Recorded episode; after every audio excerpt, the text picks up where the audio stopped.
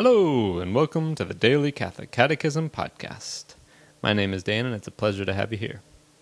It is June 15th, and we will be reading paragraphs 1294 through 1301 today. Uh, and we are in the middle of the sacrament of confirmation, and we will finish up this little section on the signs and the rite of confirmation today. And uh, we begin in the name of the Father, and the Son, and the Holy Spirit. Amen. Anointing with oil has all these meanings in the sacramental life. The pre baptismal anointing with the oil of catechumens signifies cleansing and strengthening. The anointing of the sick expresses healing and comfort. The post baptismal anointing with sacred chrism and confirmation and ordination as the sign of consecration.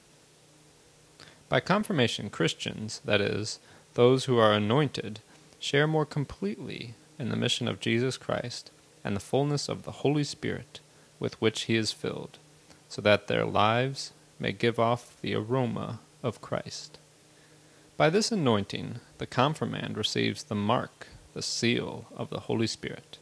A seal is a symbol of a person a sign of personal authority or ownership of an object. Hence, soldiers were marked with their leader's seal, and slaves with their master's. A seal authenticates a juridical act or document, and occasionally makes it secret. Christ himself declared that he was marked with his Father's seal. Christians are also marked with a seal. It is God who establishes us with you in Christ and has, com- and has commissioned us. He has put his seal on us and given us his Spirit in our hearts as a guarantee. This seal of the Holy Spirit marks our total belonging to Christ, our enrollment in his service forever, as well as the promise of divine protection in the great eschatological trial. The celebration of confirmation. The consecration of the sacred chrism is an important action that precedes the celebration of confirmation, but is in a certain way a part of it. It is the bishop who, in the course of the chrism mass of Holy Thursday, consecrates the sacred chrism for his whole diocese. In some Eastern churches, this consecration is even reserved to the patriarch. The Liturgy of Antioch expresses the epiclesis for the consecration of the sacred chrism, Myron, in this way.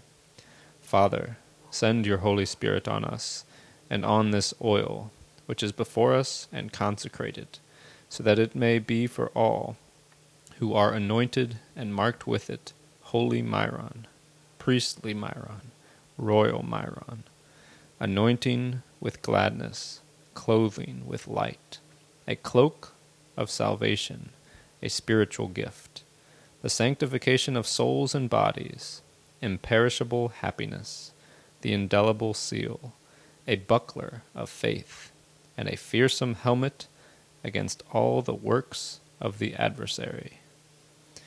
When confirmation is celebrated separately from baptism, as is the case in the Roman rite, the liturgy of confirmation begins with the renewal of baptismal promises and the profession of faith by the confirmands. This clearly shows that, that confirmation follows baptism. When adults are baptized, they immediately receive confirmation and participate in the Eucharist. In the Roman rite, the bishop extends his hands over the whole group of the confirmands. Since the time of the apostles, this, this gesture has signified the gift of the Spirit the bishop invokes the outpouring of the Spirit in these words All powerful God, Father of our Lord Jesus Christ, by water and the Holy Spirit, you freed your sons and daughters from sin and gave them new life. Send your Holy Spirit upon them to be their helper and guide. Give them the spirit of wisdom and understanding, the spirit of right judgment and courage, the spirit of knowledge and reverence. Fill them with the spirit of wonder and awe in your presence. We ask this through Christ our Lord. The essential rite of the sacrament follows. In the Latin rite, the sacrament of confirmation is conferred through the anointing with chrism on the forehead, which is done by the laying on of the hand, and through the words Accipe signaculum doni spiritus sancti, be sealed with the gift of the Holy Spirit. In the Eastern churches of Byzantine Rite, after a prayer of epiclesis, the more significant parts of the body are anointed with myron forehead, eyes, nose, ears, lips, chest, back, hands, and feet.